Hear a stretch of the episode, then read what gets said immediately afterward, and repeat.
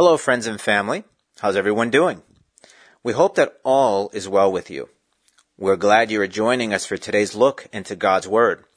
And as we always offer, if anyone needs some prayer or has questions, please feel free to write to us through our website at www.thelatterrain.org. Now today, we're going to be looking at Proverbs chapter 10. We're going to do things a little differently. We're going to do a quick verse by verse expository kind of review. There is quite a lot of really helpful insight in each verse, in particular in this chapter. So we do things step by step. This is actually a common occurrence in the book of Proverbs because most verses are like mini topics, if you will. So then, one of the main things that we always need to keep in mind is that the Word of God is truly an explanation of cause and effect. What many fail to understand is that this world was structured a certain way, and the Word of God gives us clear insight on how exactly the structure works and what is the best course of action to follow so we can have a very good and solid foundation for things here and even more importantly for the not so distant future. Because whether we understand it or not, this life does go by quickly, even though we think that we have all of the time of the world here and now. In the end, God tells us through the Bible what we need to know so that we do not have to deal with the hard consequences that come with disobedience. This life all by itself is difficult, but we make it even more challenging when we decide to do things our way without even having an idea about reality and the challenges that it can bring. But we'll talk more about this further ahead. For right now, Let's pray together for God's direction and for Him to help us take in His Word as ultimate truth so we can learn how to apply it to the different aspects of our lives. Let's pray. Lord God, Heavenly Father, I praise you and I worship you, O Lord, for your, for your goodness, for your mercy, for your grace, for your Son, Jesus Christ, for the salvation and the forgiveness of sins that you give us through Him. Heavenly Father, thank you, O Lord, because you looked upon us not in wrath, not in anger, but in sheer mercy, Lord God. Heavenly Father, I give you thanks for the forgiveness that we can have through Christ. Lord, I pray in the name of Jesus, Lord God, that you may help us to understand your word, that you may help us to understand that your word is ultimate truth from beginning to end, that it's all for good, it's all for our blessing, it's all for our instruction. Heavenly Father, help us to treasure your word. Help us, O oh Lord God, to understand that it is what is, it is the only thing that is good for us. Heavenly Father, help us to take it in and to be able to apply it in each and every aspect of our lives. Heavenly Father, I pray for each person listening. I pray for your blessing upon them. I pray, Lord God, that if they're going through any kind of hardship, I pray in the name of Jesus that you may just be able to put your hand of power and of mercy and of grace and Lord God, that you may supply that need that they may have in this moment. And Heavenly Father, that your word may be able to strengthen them, give them the wisdom that they need, and the encouragement that they need in you. In Jesus' name I pray. Amen. As we continue following along with our look into the book of Proverbs, we'll be reading from Proverbs chapter 10, verse 1 to 7. So if you have your Bibles, please turn with me to Proverbs chapter 10, verse 1 to 7. And this is what it says. The Proverbs of Solomon. A wise son makes a glad father, but a foolish son is a grief of his mother. Treasures of wickedness profit nothing, but righteousness delivers from death. The Lord will not allow the righteous soul to famish, but he casts away the desire of the wicked. He who has a slack hand becomes poor, but the hand of the diligent makes rich. He who gathers in summer is a wise son. He who sleeps in harvest is a son who causes shame. Blessings are on the head of the righteous, but violence covers the mouth of the wicked. The memory of the righteous is blessed, but the name of the wicked will rot. As we mentioned at the beginning, we need to try to understand that the instruction that God gives us through the Bible is intended to help us maneuver through the structure that exists. If we don't follow God's instruction, we are basically flying blind in a world we don't understand and making decisions we will regret sooner or later. The Lord doesn't tell us to do or not to do certain things just because, but rather he is trying to help us live within the set parameters of this world, even if it has fallen because of sin. God's instruction helps us avoid painful consequences, remorse and regret and heartache. Don't get me wrong. We will still have difficulty and challenges in this world because of sin, but we will at least avoid a great deal of suffering by following the Lord's ways. At the very least, if we obey God, we won't be dealing with hardship that could have been avoided. Regret is very hard to deal with even after receiving God's forgiveness. Because even though we receive forgiveness through Jesus Christ, neither our actions nor the time lost can be reversed. There is no time machine that can take us back to that moment where we can change those wrong decisions that we made. That's why we need to be careful.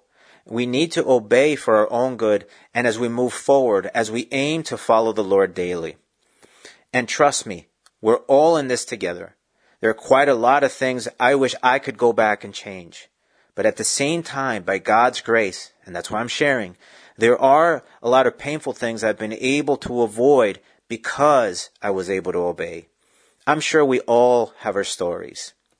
So, as we said at the beginning, we're going to do a verse by verse look so we can understand a little better. We begin with verse 1, of course. So this is what it says The Proverbs of Solomon, a wise son makes a glad father, but a foolish son is a grief of his mother. Most parents, even the not so good ones, desire for their children to be successful, to be people that do good things. I've heard so many parents that have made mistakes in their lives, even served some jail time, say that they don't want their kids to make the same mistakes they did. They don't want for their kids to go what they went through, that they want better for them. And this is where the first verse leads us into that a wise son makes a glad father. Why? When a person is wise, they make good decisions. They don't do things that bring harm to themselves or to others. They are productive and well-intentioned people. That makes any parent glad, even the ones that don't have high standards. And we read the opposite when a son or daughter is foolish. They bring grief to their loved ones. They bring heartache. And I've heard many parents share their hurt feelings and disappointments with me.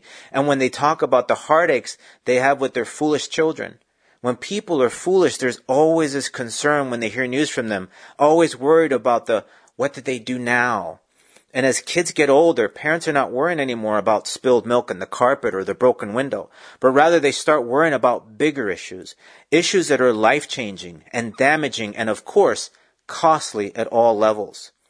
For instance, there's a kid that is driving recklessly and one day they wrap that car around a light pole, or God forbid they crash into other unsuspecting victims and tragedy strikes.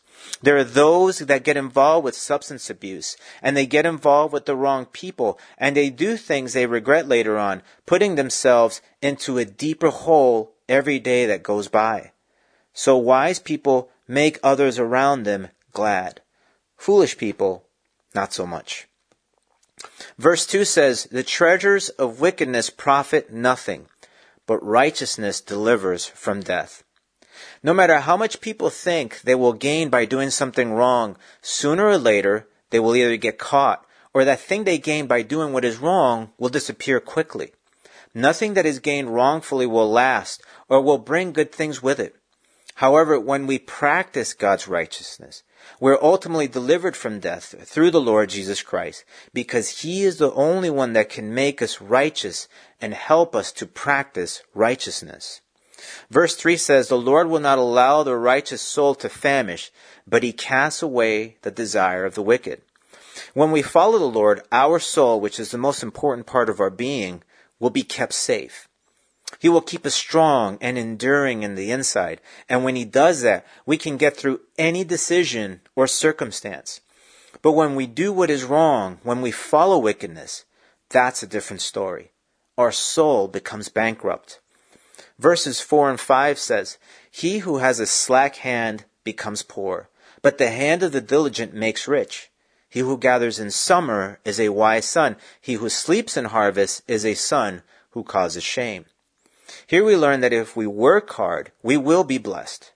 God blesses those people that are responsible, that are diligent, and that push forward and do the best they can with what they're given. This is a principle that can be applied to everything, to our education, to our careers and jobs, to our families, because it takes hard work to keep a family together and working well with each other. Nothing good comes out of being lazy. Nothing of value is gained when we slack. Verse 6 says, Blessings are on the head of the righteous, but violence covers the mouth of the wicked. What does this mean? Well, God blesses those people that look to do His will. But as we also explained before, if we obey what God tells us to do, we bring about a cause causative effect in our lives that will ultimately yield blessing sooner or later. Life does work differently in a good way when we just follow the Lord and we apply His word to our lives. Life in general will be different, and especially if we obey God to please Him because we love Him. Now we are just exponentially affecting our lives and those around us in a positive manner. That's when God's blessings do rest on our heads, when we choose to love the Lord. But on the other hand, when we practice wickedness, we have something else sitting on our heads, and violence is brought forth. It doesn't necessarily mean that you're going to be fighting with people or saying and doing things that seem physically damaging. Actually, everything on the surface may seem just fine. The problem is that spiritually is where the damage is being done. That is where the spirit suffers the violence. For starters, if people refuse to believe in Jesus Christ as Lord, they are suffering the greatest violence anyone can suffer, which is God's wrath. John chapter 3 verse 36 warns people like this. He who believes in the Son has everlasting life, and he who does not believe the Son shall not see life, but the wrath of God abides on him. So when a person refuses to believe, they have a huge problem that they're bringing upon themselves as a natural consequence of not accepting the reality that Jesus is the King of Kings and the Lord of Lords.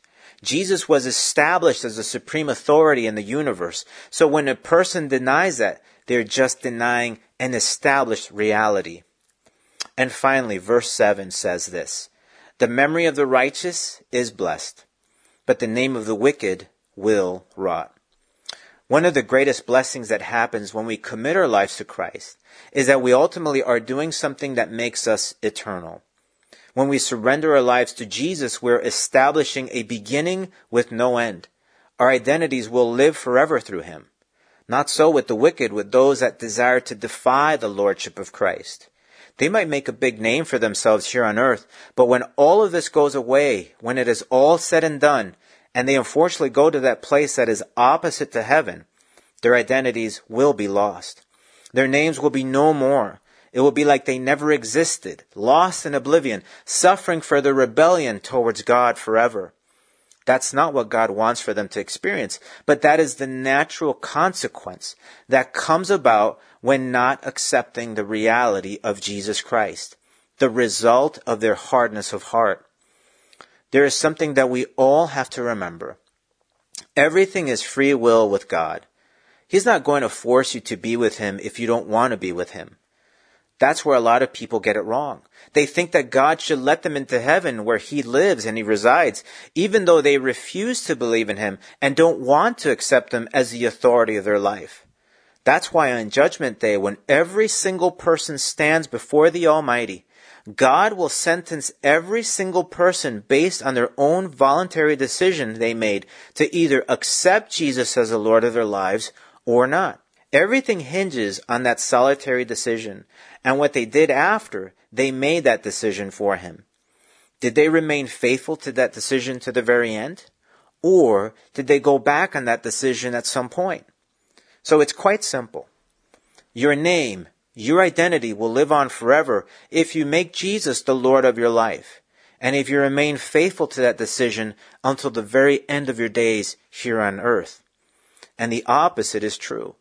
Your name and your identity will vanish into the depths of hell if you don't want Jesus to be the Lord of your life, and that you have no desire to be with Him at any point of your life. That's not God's decision. That is your decision. As we mentioned in the beginning and along the way, whether we like it or not, God created this entire universe with an established order, an immovable structure. There is nothing we can do to break that. Even Satan himself has to adhere to that order. No matter who you are and what you do, nothing can change reality. Every single thing bears a natural consequence. The question is do you ultimately want to follow the Lord and His ways, or do you want to do something else? That is all your decision. You can't blame God or the devil or demons or your family or your friends or anyone for any kind of decision you make. Responsibility is a forgotten word in our society today, but the Bible reminds us of that word continually, like we even read today. If we practice righteousness through Jesus Christ, we will find blessing here and forever. If we don't desire to follow God's instruction, if we choose to disobey, there will be no blessing. And even more damaging, there will be no eternal life. Nothing good comes out of disobeying God. So I truly encourage you today to make the most beneficial, voluntary decision you can ever make, which stands with God's counsel. Seek after the Lord. Make Jesus the Lord of your life. Follow and obey Him and find eternal life and blessing through Him. That is what God most earnestly and sincerely wants for you. He loves you and wants the best for you. So, for your own sake, choose wisely. Let's pray. Heavenly Father, Lord God, I give you thanks, O Lord, because you truly love us. And you love us to the point that you respect our decisions. Heavenly Father, because you made us with free will. You made us with the ability to choose, to decide, to, to make a choice, Lord God. We're not robots. We're not things that are maneuvered around. Heavenly Father, you gave us a will. You gave us, Lord God, discernment. You gave us understanding. You gave us rationalizing. Heavenly Father, Lord God, help us that through those things that you've given us to understand that you truly love us that you care for us, that you want the best for us. And that, Lord, that the wisest thing a person could ever do is to just entrust their lives to you and to follow what you say and to just accept what you say as ultimate truth. Because there is no other being in the universe that has shown the love that you have for us. No one has died for our sins except Jesus Christ. No one just went ahead and said, I love you, but showed it in the most meaningful and deep kind of way in his own sacrifice on the cross so that we could have eternal life and so that we can ultimately live forever, Lord God. Help us to understand that, O oh Lord God. Help us to understand your love and help us to know how to return that love to you, Lord God. And help us again to be able to embrace your word as truth and as life for us. Heavenly Father, I pray for each person that is listening. I pray, Heavenly Father, that there's that if there's people out there that still have not accepted Jesus as their Lord and Savior, I pray that they might be able to make that decision now. And I pray for those people, Lord God, that have that have made that decision. I pray, Heavenly Father, that you help us to continue pushing forward, clinging on to your truth, to your word, and seeking after it like we should, and make it a part of our lives. I give you thanks and I praise you. In Jesus' name, amen. Please join us again next time as we continue studying God's Word. And please feel free to write to us through our website if you would like more information or just need some prayer. Our web address again is www.thelatterrain.org. The Latter Rain Ministries is a self supporting Christian ministry dedicated to sharing Jesus Christ and His truth with the world. May God bless you.